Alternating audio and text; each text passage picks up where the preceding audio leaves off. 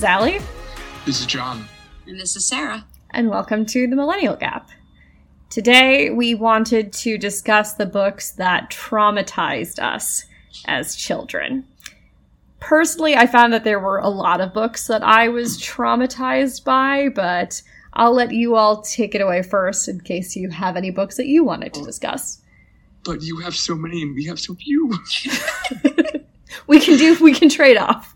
Okay, so I think the thing that messed with me the most or traumatized me the most was like the Goosebumps books when I was really young because it was a lot of like real life, not real life, but like it. And one of those things is it's kind of one of those it could happen to you, dun dun dun. Um, but I think the creepiest one was your one with like a ventriloquist doll. Slappy, yeah, he Yes, was the one- worst. the ones with Slappy were the creepiest. It's interesting that you say that Slappy was the one that traumatized you the most because for me, it was probably the one with the mask. I don't know if you remember that one, Wait, but it was yo, was was there one where a dad turned into an insect?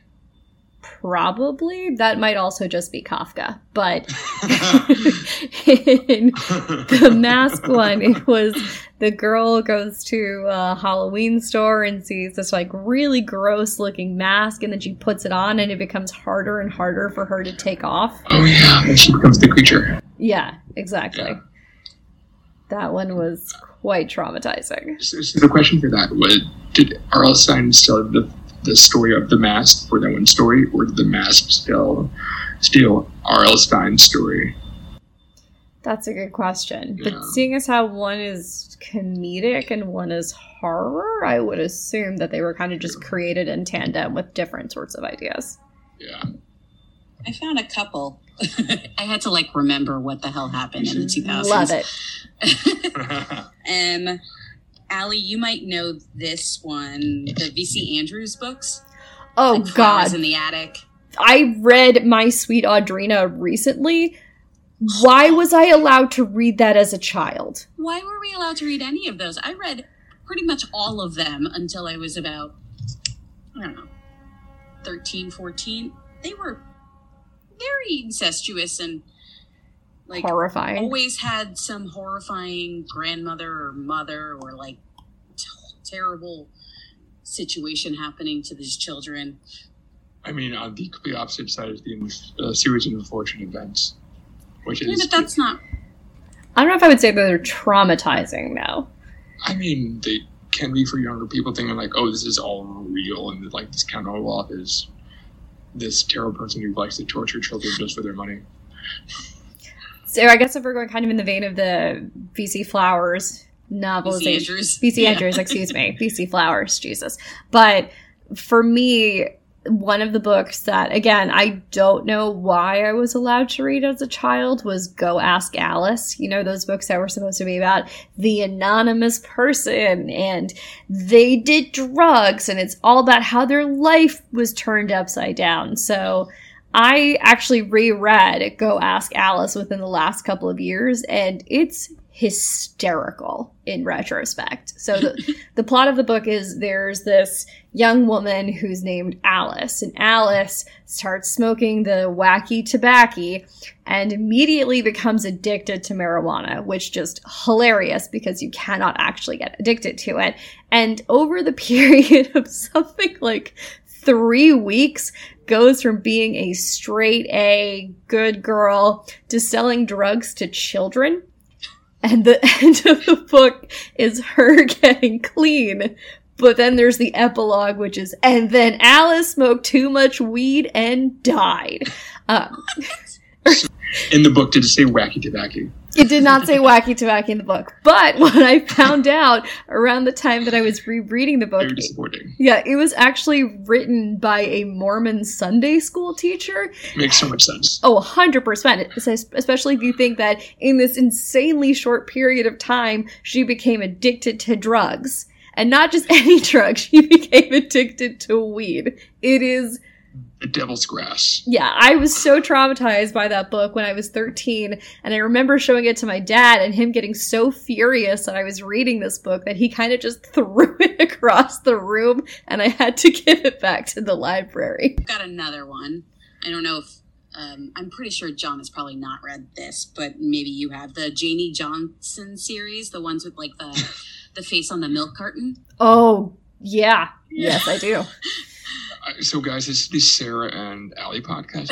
We're nodding along slowly. so this one so this series is like this girl uh just living her life she's probably about uh, she's six- 16 she's Yeah. living her life she they ha- used to give milk cartons in school she sees her face on one of these milk cartons and then she goes down this like big rabbit hole to find out why her face is on there and she finds out her parents kidnapped her I thought it was their daughter kidnapped her, and they were technically. no she no that's flowers in the attic that's all like Oh. Guys, what in the actual fucking yeah, shit yeah, is happening? yeah. So she goes and lives with her her original family for a Uh-huh. while, and then her parents, I think her mother gets out of jail, and she like finds that she should go live with her kidnapped mother. It's very confusing, and it made me very Comfortable. No. I mean, I, for some reason, I loved these terrible, terrible books when I was a kid, but uh, I was always a little bit suspicious. Oh, that's make that makes sense as why you're so suspicious nowadays. Mm. Uh, I one- mean, one I also. I also loved like the Nancy Drew books, the Hardy Boys, all those like mystery novels. So Can we talk about how now these things that scarred us our lives are now just like hit television shows? Speaking, Nancy yeah, hit show. Well- Archie, which has also now become a horror show, I guess. it's not a horror show. That show is absolutely one of the wildest things I've ever seen. But Okay. Speaking of, again, books I probably should not have been reading as a preteen slash early teenager. There was this book, I cannot for the life of you tell me what the title was, but it had essentially the same plot as that show, The Family. I'm not sure if you remember it, but the plot of it goes it follows this young guy who has been was kidnapped at a really young age by this sexual predator and has been essentially locked in this basement for years and years and years. The police finally catch him and release the boy, and they say, Oh, you have a family to go back home to. But this kid firmly believes that he is actually the sexual predator's son, and there's no way that he could be related to this family. And the rest of the book kind of surrounds him struggling with his identity and does he tell these people and was this person who was a predator actually his father i won't end up spoiling the ending for you but i can tell you i got in so much trouble for reading that book when i was in sixth grade because it was in the eighth grade section of the library and i should not have been there so thank you can spoil it for us because I'm not reading that. Uh, and dun dun dun.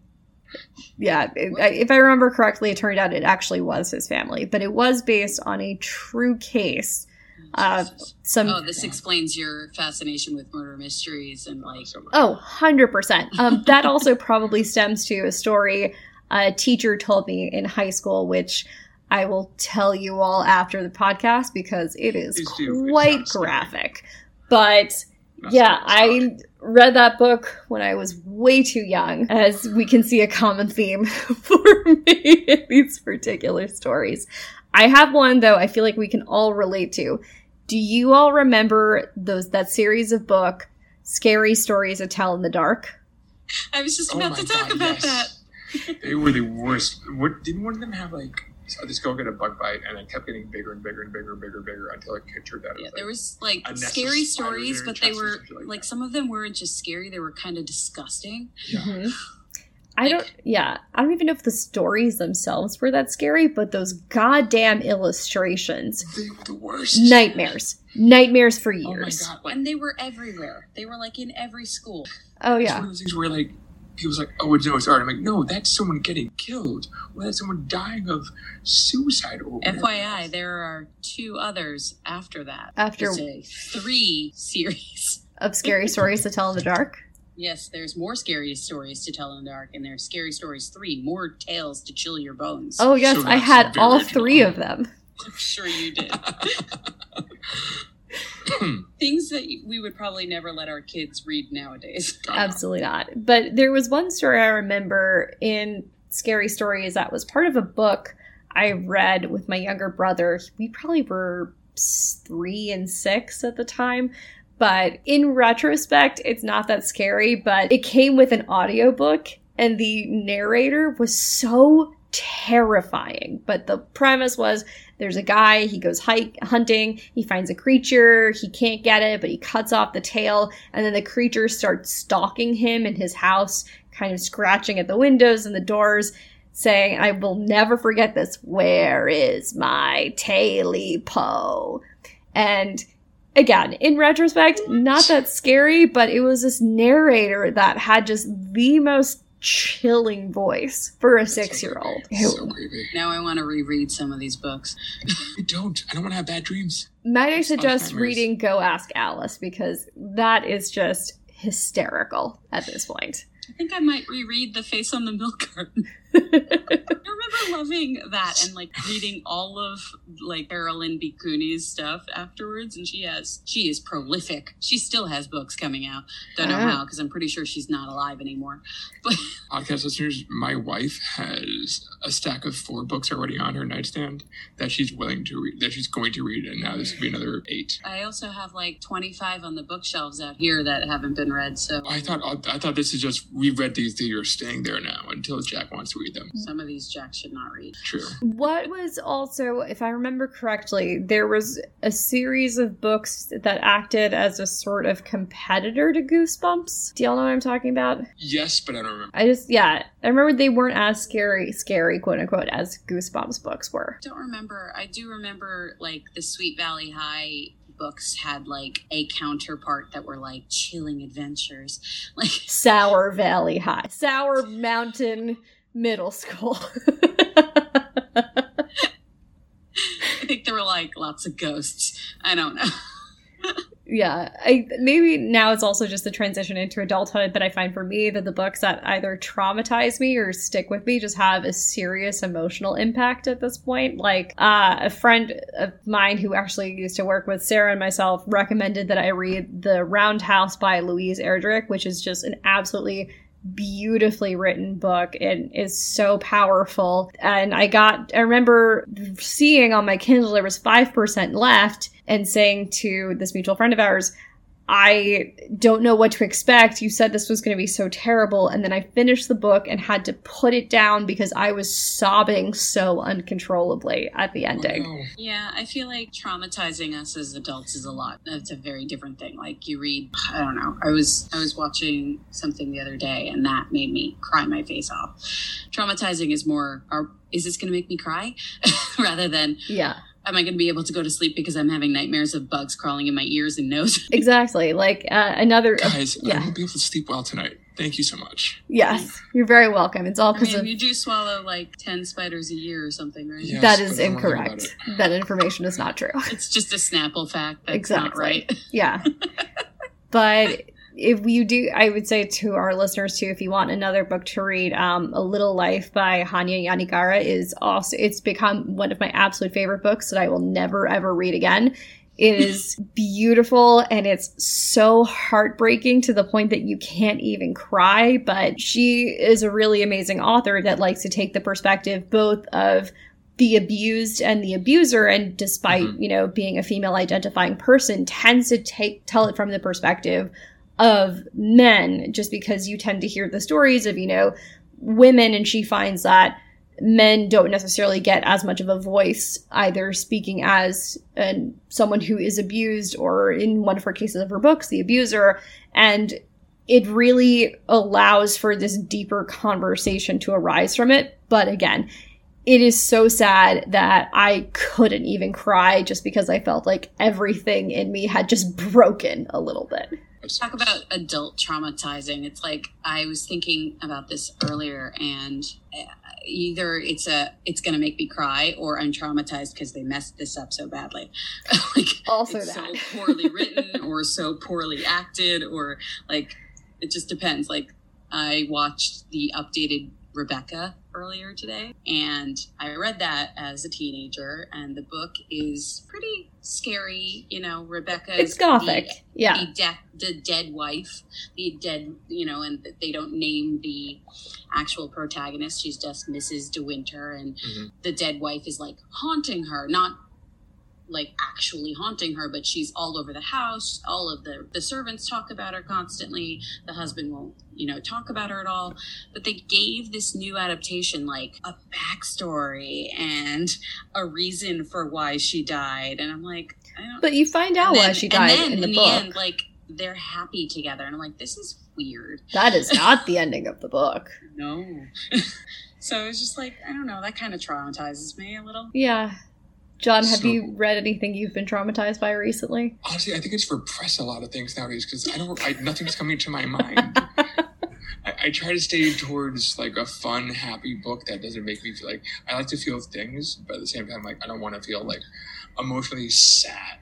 The, the last book that really impacted me a lot, and I still talk about it, still talk about it today, is "The Name of the Wind" by Patrick Rothfuss.